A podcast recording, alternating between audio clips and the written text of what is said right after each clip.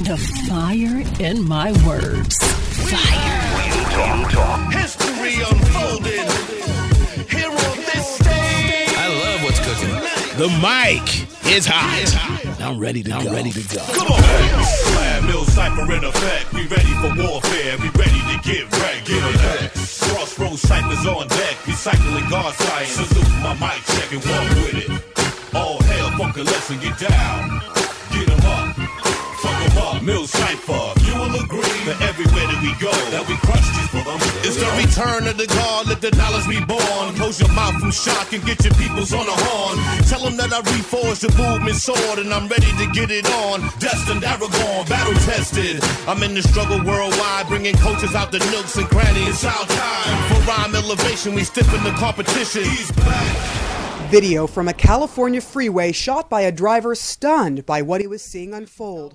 A woman being punched over and over and over again by a California highway patrolman. and you see it, you heard it. It was like thump, thump, thump, and then you hear her, hear her head bouncing, bam, bam, on the concrete.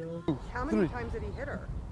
Oh, it's I seen 11 on the video. He took more shots than that. I think it's around 15 shots to her head, and then Punching. punching. Like this is not just jabs. These are hooks. Those are lights out punches. Those aren't like taps. Get on the ground. Get on the ground. Several Rochester police officers arrived at the scene. Prude's brother called 911, worried that his brother was having a mental breakdown. The video shows Prude followed police orders. Put your hands behind your back. Behind your back. Don't move. When they handcuffed him, you can see blood on his wrist. Police say Prude smashed windows on Jefferson Avenue before police arrived. On the video, police say Prude said he had coronavirus and he was spitting, so police put a spit bag over his head. I'm in the MHA. Yeah. Oh. Two minutes after he was cuffed, Prude starts to sit up. Stay down. Stay down. Get up. Stay down. Two minutes after that, officers start putting their hands on him. Prude's voice gets muffled and high pitched. Trying to kill me. And Jesus good love me. My mama from over like crazy, man. So crazy. I mean. I mean. Stop. Calm down. Stop. Calm down. Calm down, okay? I mean. Three minutes later, Prude stops moving. Roll him over on his side. The order comes to uncuff him, but officers can't find the key. Then the EMTs are called in. Does he have a pulse? How? No.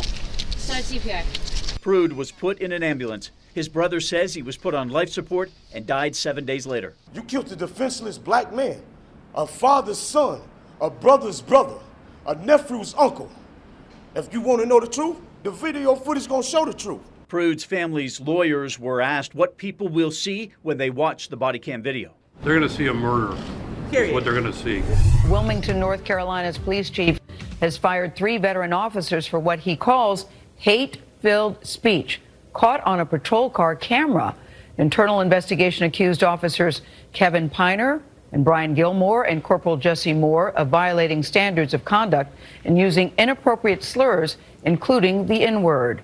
Investigators say that Piner described killing black people in a new civil war, saying, quote, wipe them off the bleep map. All right, Ron Holland here, and a good day to you. Episode 16, we're going to jump right into this thing. This is going to be fascinating. Buckle your seatbelts. This is going to be transparent and uh, absolutely revealing, and it's going to be hard uh, for many of you to hear. And uh, I know some of you will be perhaps offended, and I am taking great risks uh, with regard to this because I am feeling something that I actually don't want to actually feel. And if I had to title this episode, episode 16, it would be I Want White Folks to Feel This Shit. I want white folks to feel this shit, to feel what I'm feeling, to feel what African Americans collectively are feeling, what the African diaspora is feeling collectively.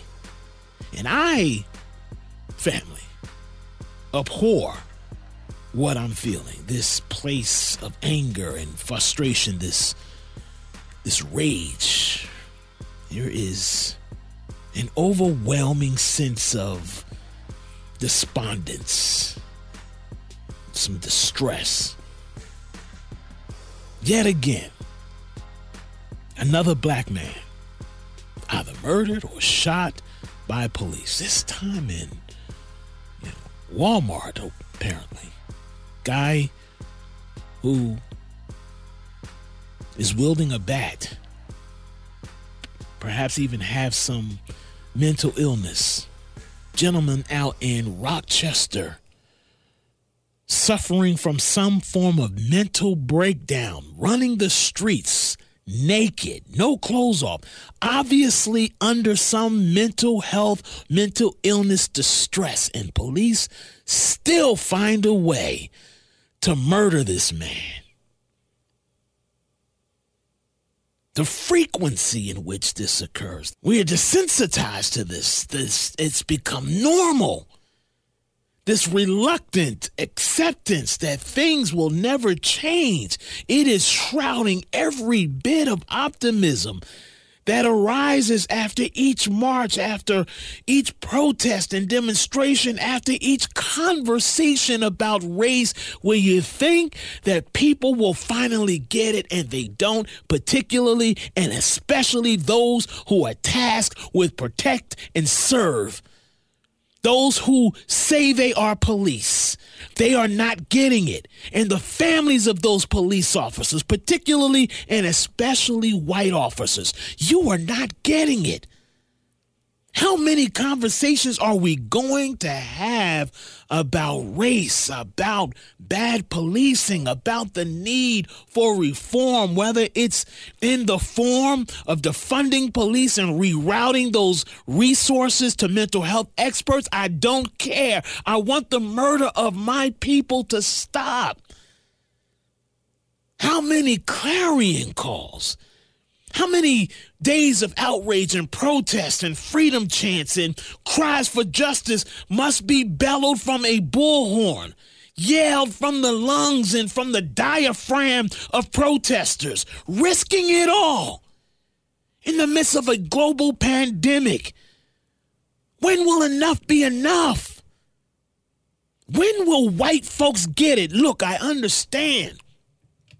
And I applaud. There are thousands upon thousands of white folks around this country and indeed around the globe, as demonstrated when George Floyd was killed.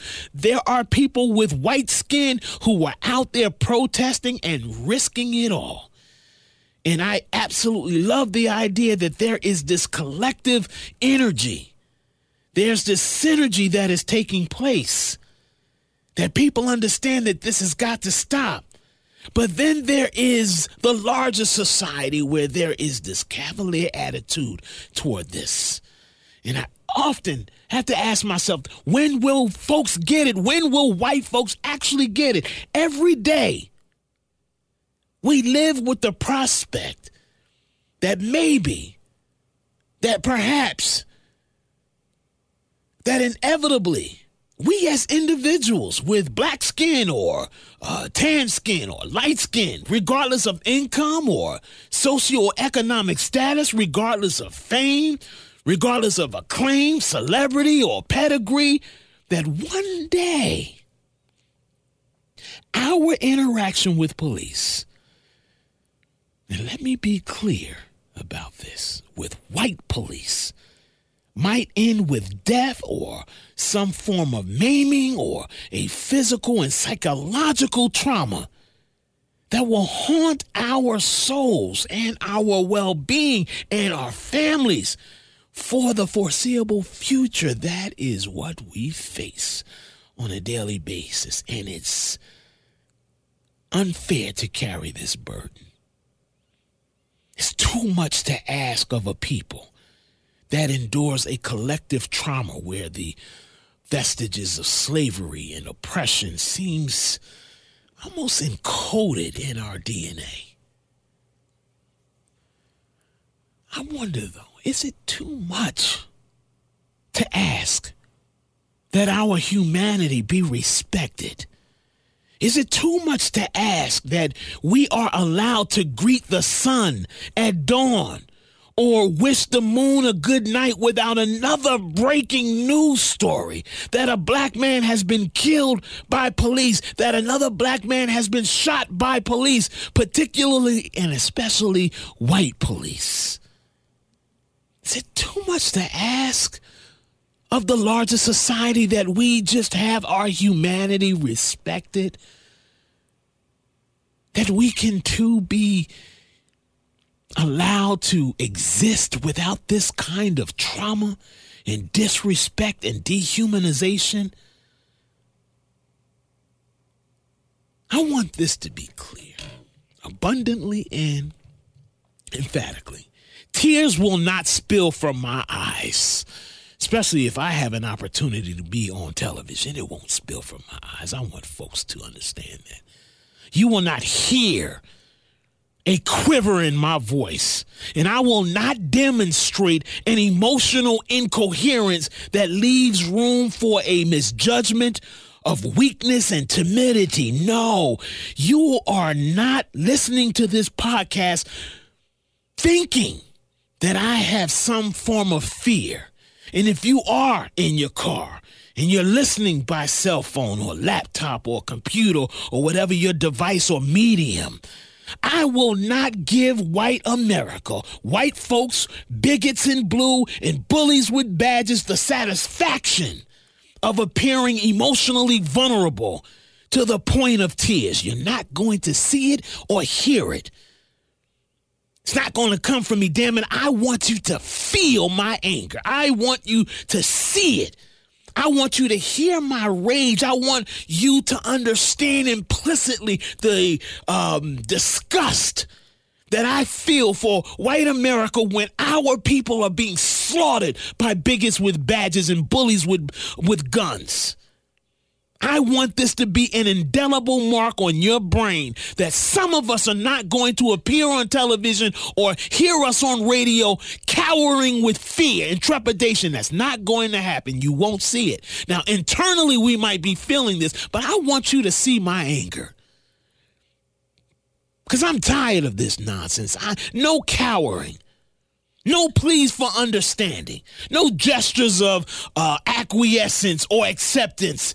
No, none of this. Why in 2020 we are living in a society where bigotry is accepted and where it is being touted from the highest office in this land. And white folks who are coming out from the fringes, particularly carrying around uh, Confederate flags and support Donald Trump and riding around in, in, in Ram trucks with rifles and guns trying to intimidate our people, coupled with police who are patrolling our neighborhood and our communities with this sense of Gestapo. I have to be honest with you. I'm not interested in tolerating the imagined fear of police. What about our fear, damn it? Why are our concerns and our dread and uh, um, and our fears, the very tangible fear, why is that discounted and dismissed? Because to be honest with you, it is we during these negative interactions with police that are most often, usually the case, we are unarmed. And the only threat, the only tangible, real tangible fear is people with my hue of skin that has to face the barrel of a gun and the shouts and the conflicted commands and the ineptitude and the incompetence and the inability to de escalate tensions. Just imagine sitting in your car at a traffic stop or being pulled over by police. And instead of this idiot greeting you with respect and dignity, he got his hands by his gun. Now, I understand there is fear out there, real fear by police. I get that. What about our fear? What about our trepidation? I'm loath to say this, but honestly speaking, it's painfully obvious that we've arrived at that point where a serious conversation, a serious discussion about who patrols our communities and our neighborhoods, that's a discussion that must be had. Because I'm at that point now where I don't want our community to have to interact with white police. I don't want to be in this space. I don't even want to be uttering this stuff. Now, admittedly, listen, I know some really great police. Grew up with some who are retired now.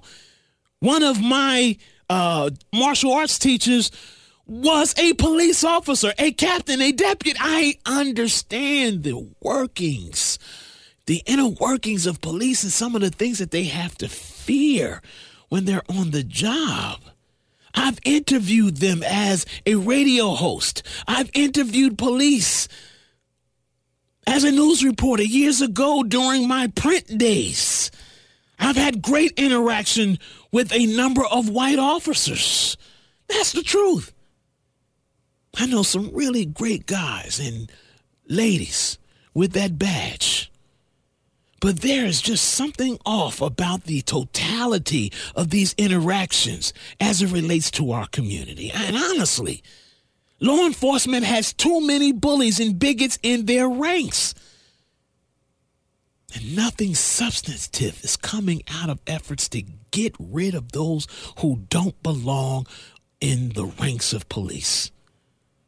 Because it is our community that has suffered as a result of having these folks in law enforcement. And what ails me, what angers me, what frustrates me, in so many people with my hue of skin,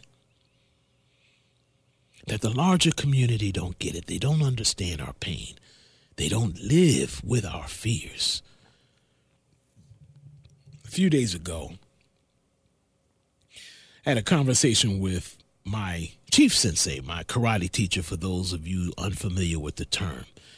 And he recounted how he had to physically defend himself against police back in 1989. And I remember that.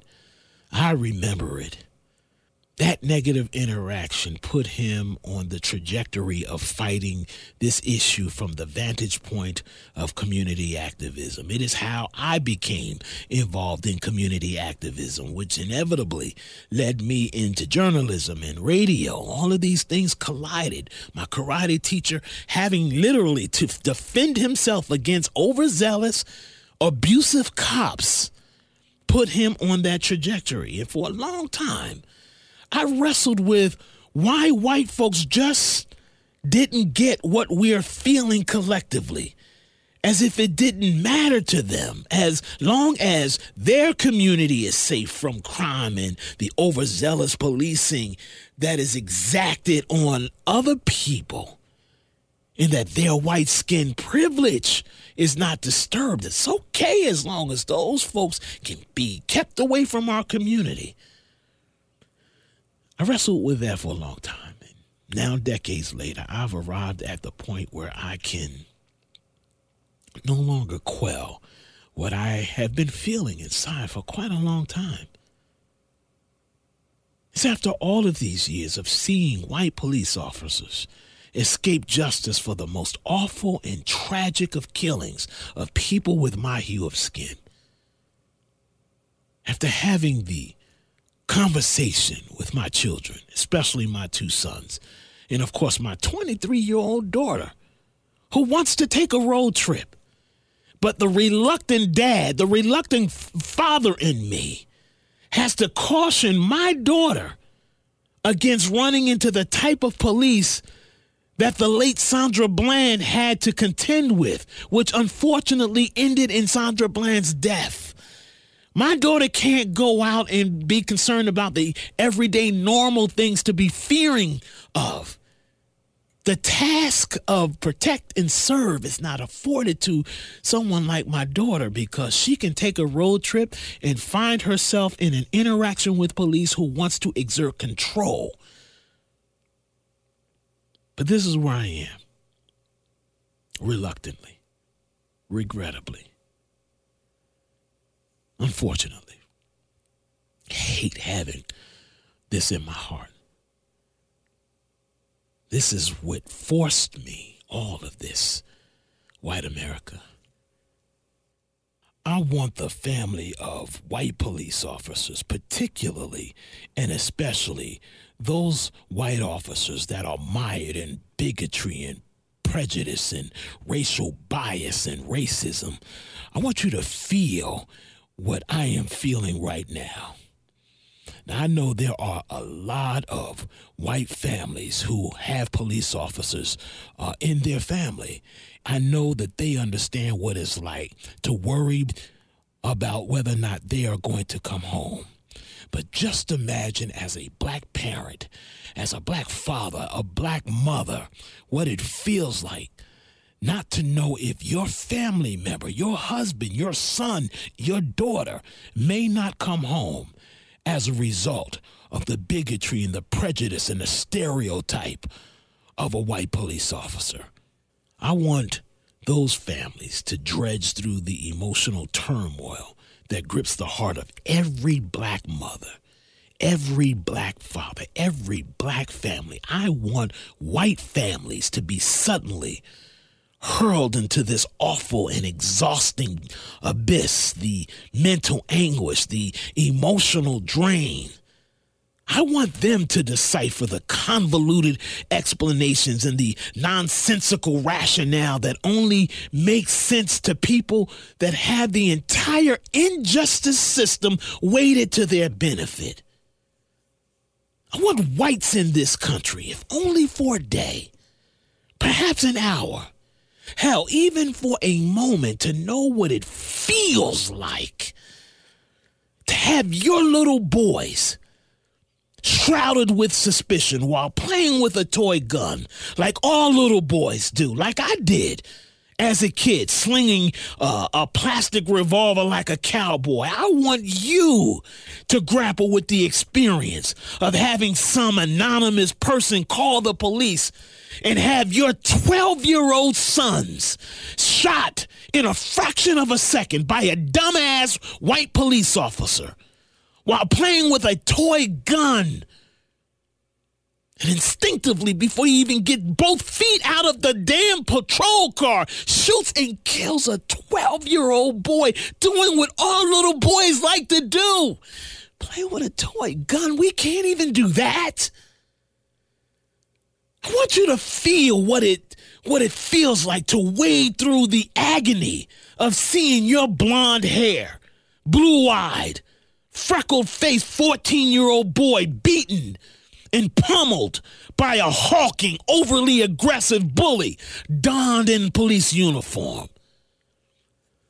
I want whites in this country to know what it's like to walk aimlessly and hopelessly into a morgue to see your white son's back riddled with bullet holes from the gun of police. I this is our collective trauma that we are feeling, and you don't feel that.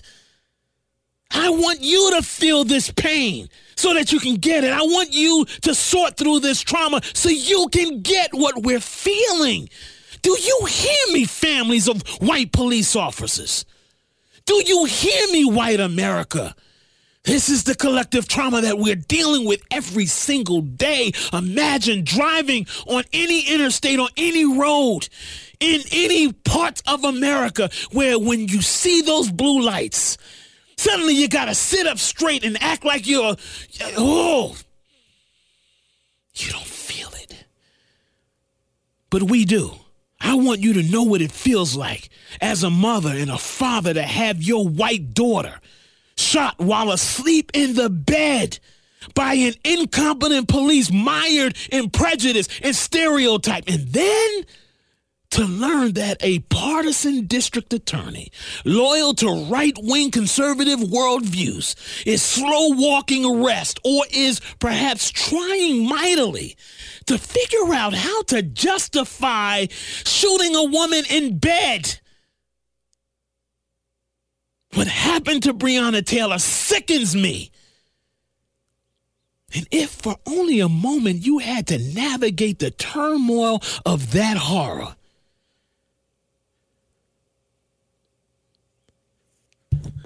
white America, especially white mothers, I want you to imagine in your mind's eye your white daughters discovered in discovered dead in jail after being arrested by a hateful bully and a thug in uniform.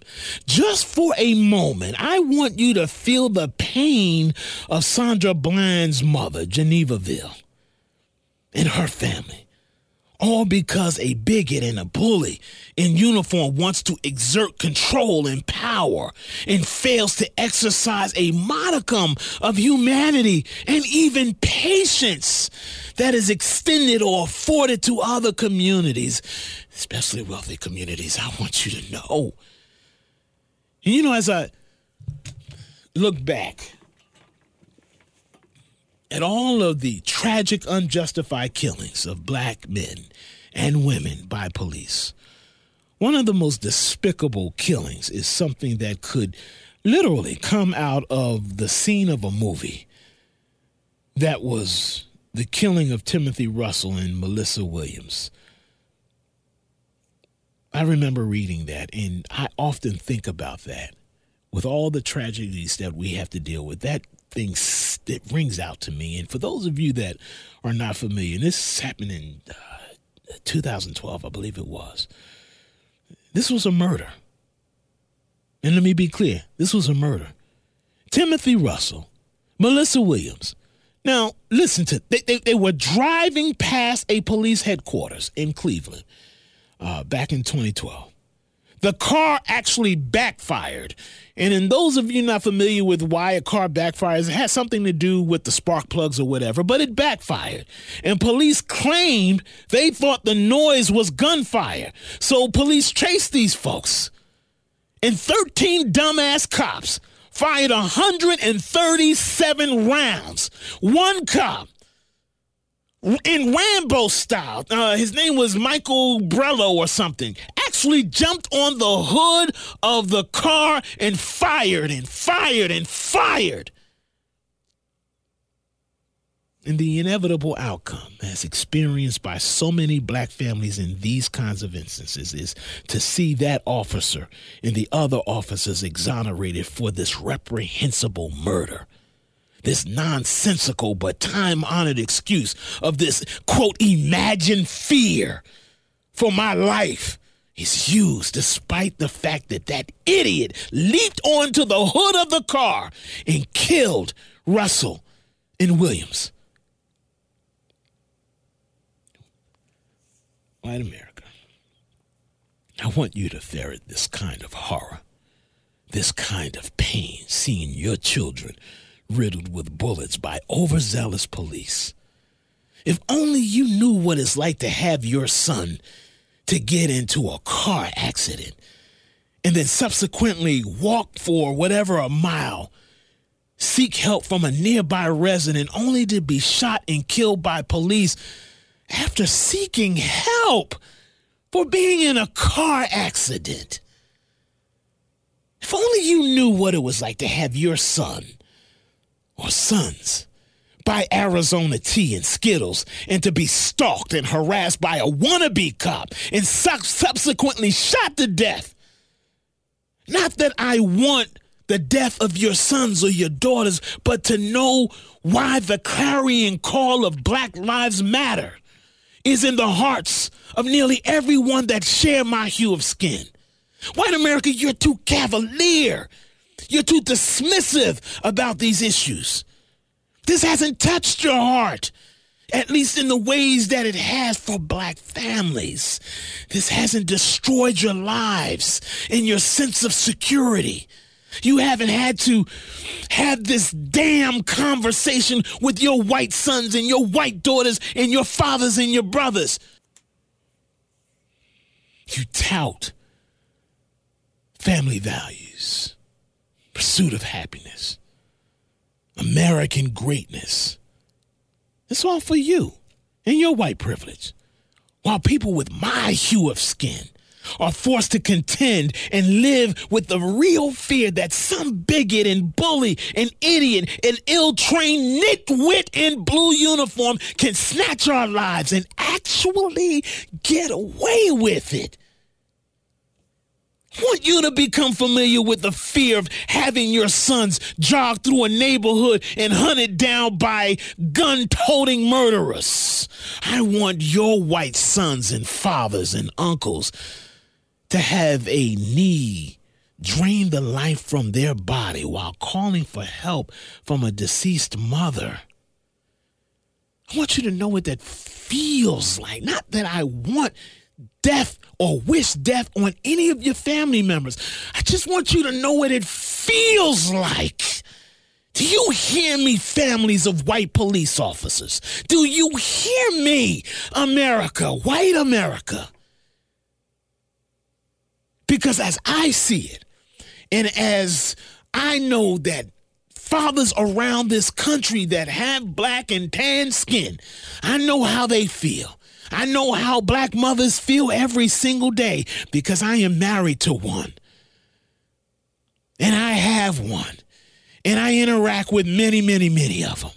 Know how they feel instinctively to go to bed with that fear that their children may not arrive home safely, not because of a, a, a robber or because they had been, um, you know, whatever crime that's out. No, because of a negative interaction with police. The lives of black men are in danger, especially by police mired in stereotype and bigotry. The lives of black people in this country is in danger by thugs and bigots with badges. When the very first instinct of police is to draw their guns first they do that in our community, but afford murderers, especially mass murderers with white skin, the discretion and accommodation. There's a problem with it. You know, years ago I was um, working in various group homes prior to my stint in radio uh, here in Charlotte. And even during, I actually I should say, because uh, there was I had to hold down several jobs at the time, but I remember having to work in the group home setting, both with children, and I'm talking teenagers, as well as adults. And there were many occasions. Now, many of you know that I've been trained in martial arts. I've been doing it since I was 13. And so I am particularly equipped to be able to protect myself. And so, my very first instinct when I had to deal with individuals who were overly aggressive, when we had to uh, implement de escalation uh, techniques before it escalated into something physical, I, I, listen, there were occasions because of my training where I had to take individuals down and put them in restraints because the de escalation tactic didn't work. Now, 99% of the time it did work, but there was always this one occasion where it resulted in having to put someone in physical restraints. And because of the, in my judgment, uh, slothful approach to training uh, implemented by some of these folks who run these group homes and some of these uh, behavioral centers. I mean, I, I, have to be honest with you. Uh, it's not the type of training that I experienced as a kid and even as an adult. And so that skill set lives with me because I still practice, I still train.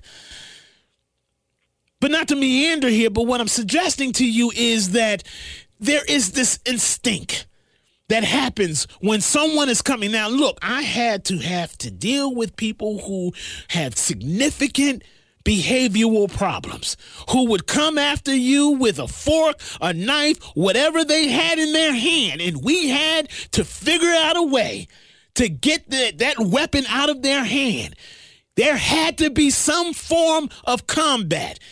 Now, this is in gradations now, But at the end of the day, you had to defend yourself and at the same time take that weapon away from that individual, put that individual in, in restraints. Now, this is not only my experience here in Charlotte, I also worked in um, in mental health facilities back home in Jersey, where I had to deal with, along with my coworkers, individual who will absolutely come after you if they are not on their medication who have significant behavioral problems, and if they are angry and frustrated, they will come after you. But we learned how to de escalate and we learned how to put constraints and restraints on individuals who were aggressive toward us. We didn't have the luxury of having a gun, we had our training. The question that I often ask what kind of training are these officers getting that they cannot do anything without their gun?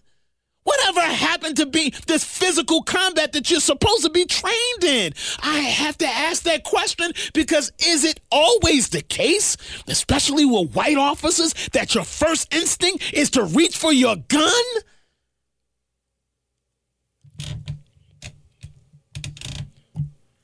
That's what frustrates me because I know that my experience in dealing with people with a broad range of behavioral problems that usually resulted in some kind of de- either de escalation or some kind of constraint or restraint. I understand that without a gun, the only thing you have is your hands, so maybe your feet and maybe the ability to take someone down. What kind of training are you receiving that you cannot employ the kind of tactics that would save life rather than take life? I have to ask that question. The very first instinct is to pull your gun? I know it's dangerous out there. But my God, in many of the circumstances where I see the death of an individual with my hue of skin, I can honestly tell you with a great degree of certainty that had you had the right person out there with the right kind of training, the right kind of sensitivity, the person who is not mired in bigotry and stereotype and prejudice, if you had that individual out there who can say, you know what, man, let's let's let's talk for a moment. Instead of pulling your gun and escalating you can't have a conversation.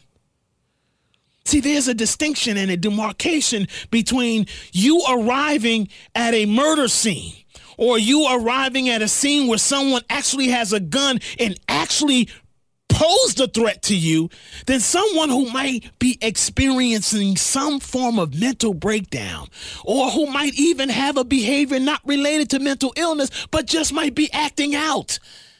You mean to tell me you don't have the audible skill to confront that person and and convince that person that wait wait hey we have some options here. Let's let's talk for a moment. And if it's not for a moment let's talk for 10 minutes. If it's not for 10 minutes hell i will spend the next two hours with you de-escalating you so that you are not a threat to the community or yourself. I'd rather do that than to pull my gun and take your life and destroy another black family. What happened to that kind of training? De escalation intention is not afforded to us, at least on the same scale or degree afforded to white criminals and mass murderers and gun toting militia. When you have the full weight and power of the state entrusted to thugs with badges and bigots in uniform and incompetent, poorly trained idiots with guns who are mired in stereotype and imaginary fear when it comes to black people, it further demonstrates our collective trauma. And it's clearly evident to me, at least to me, that in many instances, we are not safe from police. More specifically, white bigots in uniform. Now, I will be the first. If something were to happen to my family, particularly if I'm not home, I would want them to call police, but I don't want police arriving and confusing the situation and escalating the situation. I want your professionalism to be exhibited so that when you arrive at a circumstance or situation where it's escalated, you can, as a professional, bring the escalation down and rationally go through that circumstance so no life is taken. And I want to be clear about this. Not all white police are bigots. Not all police get up out of bed every day to harm uh, our people. But it's clear to me that there is some undercurrent happening when they interact with us. As a black man. I identify with the legitimate fear of the man that shares my hue of skin when they are interacting with police, especially white officers. And it's time for white America to become intimately familiar with this fear and know the cutting pain of having your children, their lives, snatched from this world by people who were actually tasked with the responsibility of protecting and serving. Serving, proper pronunciation. And I want to add further clarity here. When an interaction with police devolves into resisting arrest, it should not end in death. And what white folks don't get is that resisting arrest should not and is not a damn death penalty. Now, and I, you know, for black folk, just want to say this. If you're a resisting arrest simply because you don't want to be arrested, despite breaking the law, I cannot arouse sympathies when you are carted off to jail. If you break the law, you must pay the price. Whether it's a traffic stop or some egregious behavior, you are duty bound to comply with police. I want to put that disclaimer out there. I believe that to my core. You shouldn't resist arrest. And you should wait. If you feel offended or whatever your feelings are, you take it to court. You don't argue it there. This is the thing that I had to share with my kids. I want you to come home safely. So don't resist arrest. Don't do anything to give any police officer a reason to pull his gun or a taser or to hit or brutalize you. Do what you're supposed to do, but at the same time, even if it occurs when someone is resisting arrest, it should not end in anybody's death.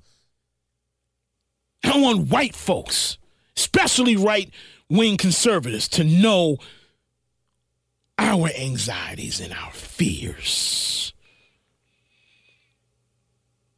Because where I depart in this analysis of what happens when there is a resisting of arrest, where I depart is with excessive force and brutality in overt efforts to harm people, efforts to impose emotional and physical trauma and to victimize and perhaps unjustifiably kill our people. And as far as I understand it, with regard to what happened in Rochester, these police officers put this uh, this sock or whatever over this man's face. He's running around naked. Something is clearly wrong.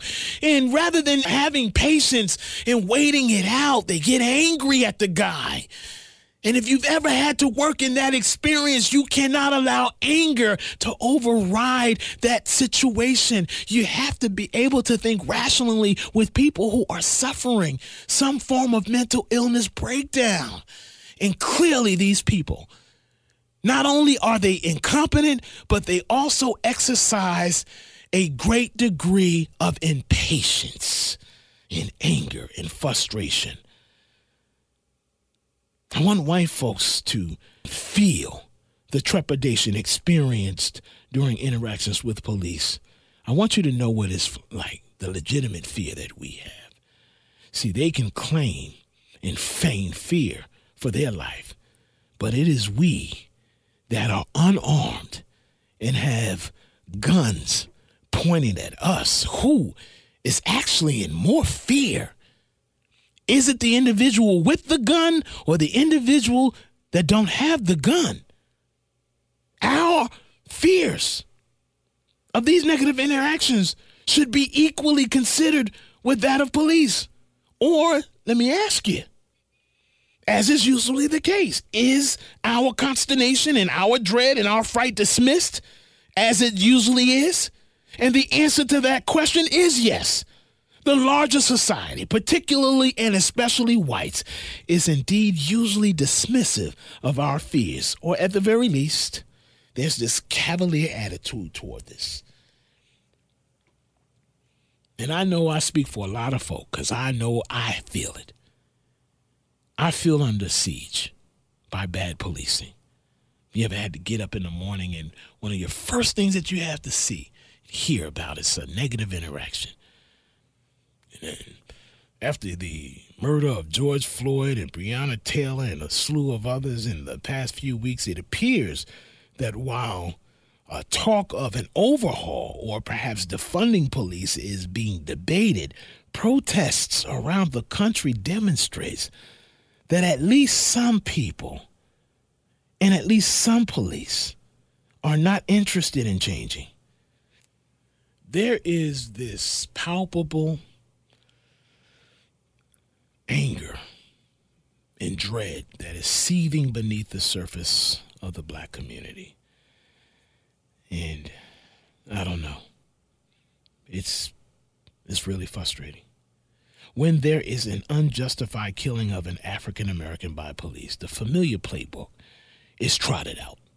Small and large protests, calls for justice, chants and expressions of outrage, bereaved families of the slain, tearfully flanked by civil rights leaders as they plead for justice from a department that has no real interest in justice. And while marches and contained riots draw television cameras, the sturdy structure of indifference endures by white folks. And it's not until white mothers and white fathers have to bury their children and sort through this horrible trauma inflicted on us by police. It's not until they have to lean over the caskets of their children, their sons, their daughters, their fathers, their brothers, that they will finally feel what we grapple with on a daily basis in this country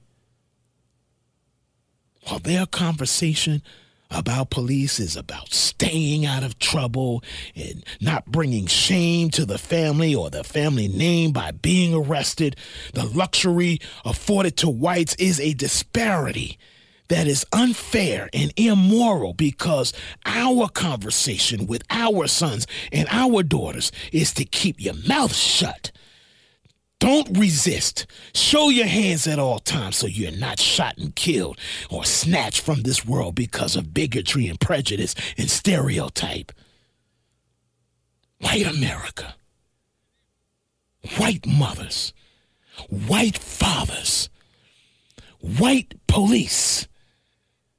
While many of you are cavalier and dismissive, not all, certainly, but many of you, if for a moment you had to experience the utter sense of loss and the gaping hole left in the heart of a parent or a sibling because of the reckless actions of white police, I want you to ask the families, just ask the families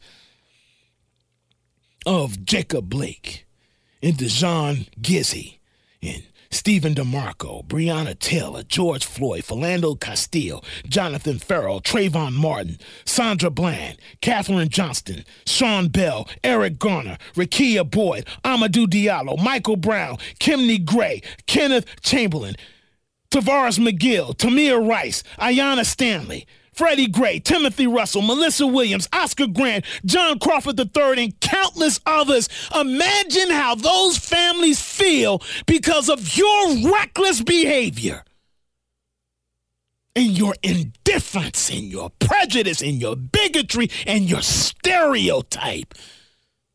These families are all too familiar with the long and arduous road for justice. And while they are clinging to a fleeting hope that their loved one's killer will meet justice at the end of the day, Deep disappointment and despair is the end result because of the injustice system. I want you to feel what they are feeling the disappointment, and the anger, and the frustration, and the deep sense of loss. White America.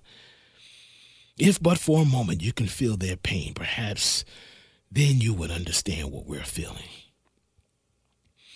Now, I understand that there are whites who are killed by police. It's absolutely true. But there's something sinister and more cynical about the juxtaposition because at the end of the day, it is people with my hue of skin that lives with this fear every single day. And here's the sad and honest truth the black community doesn't enjoy the kind of relationship with police as experienced by whites, especially in wealthy, politically connected, and white privileged communities.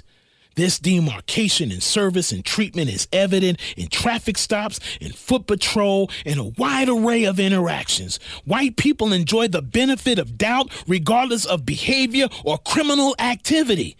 Social media is replete with countless videos of police interaction with white citizens that demonstrate a level of discretion and patience that is not afforded to people of color. And during these interactions, you find quite fascinating. There is this deference and this cooperation given even when tensions have escalated. And I've seen so many videos where white guys challenge police during traffic stops and they spout off disrespect and disregard toward the officer's badge and his authority. I seen just a week ago, literally. This drunk guy spitting at police, cussing at police. And you know what happens? He gets arrested. He's overly aggressive and gets into the police officer's face. I've seen I've seen videos where police officers are actually running from white offenders who are carrying weapons, who are literally drawing weapons, who are lunging at police. But in our case, our people are shot and killed. What happened to affording us equity and discretion? White men can draw their gun on police, and the likelihood of that individual being shot and killed is significantly less than a black person who is unarmed. When armed protesters and militia can point their high capacity guns at federal officers during a standoff, or they can have the discretion of uh, uh, uh, of you know being part of a friends group that can actually hurl verbal insults and threats at police, and not one is killed. They can storm the Capitol in Michigan with AK 47s and other long guns actually threaten to shoot police. Yet, it doesn't end with death. And for some reason, the stellar training of police officers in these instances most often miserably fails when they are interacting with my community.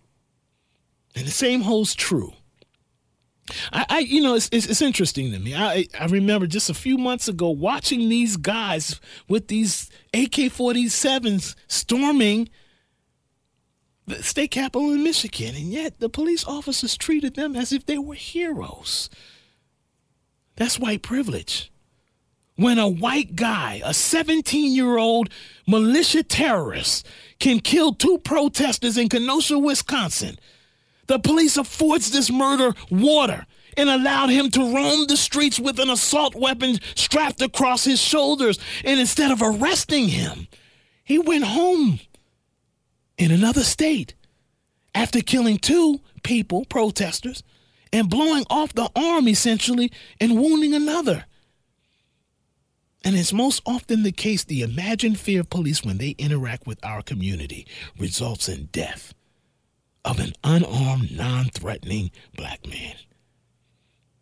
And another black family has to endure the cost and the pain of burying a family member because of the imagined fear and the stereotype and reckless attitude and behavior and bad training of police. Now, I'm about to close, but I will say this what is Equally egregious is when bigots and thugs slip through the cracks and are given a badge and a gun. These are the worst kind of police because they're not only bent on exerting control, there is also the seething bigotry that is aroused when they interact with people of color. I've had to endure listening to police officers on tape talk about a race war and how they can't wait until they get an opportunity to kill and shoot black people, black men especially. We've endured so much in this country. In the last several weeks, as we've had to muddle through the heartbreak of all of these deaths Breonna Taylor, George Floyd, countless others. This utterly senseless gun violence that claims the lives in major cities like Chicago. We live with trauma and pain and agony and mental anguish of being shot by police. It's not only that we have to deal with gang violence in our community, we have to deal with police who have a gang mentality, who can swarm our streets, patrol our neighborhoods with no thought to our humanity. This collective trauma plagues our soul, and we are tired and we are exhausted. And just for a moment, maybe a day, maybe an hour, a moment, a fraction of a second, I want you to feel the pain of Amadou Diallo's mother, of Eric Garner's mother, of Breonna Taylor's mother, of Trayvon Martin's mother. I want you to feel the pain of Kathryn Johnston's mother and Tamir Rice's mother. Maybe then you'll get it, white America. Maybe then you would understand if you had to lean over the caskets of your children, your husband, or your father. This is Ron Holland, the Fire My Words podcast. We'll talk with you next week. God bless.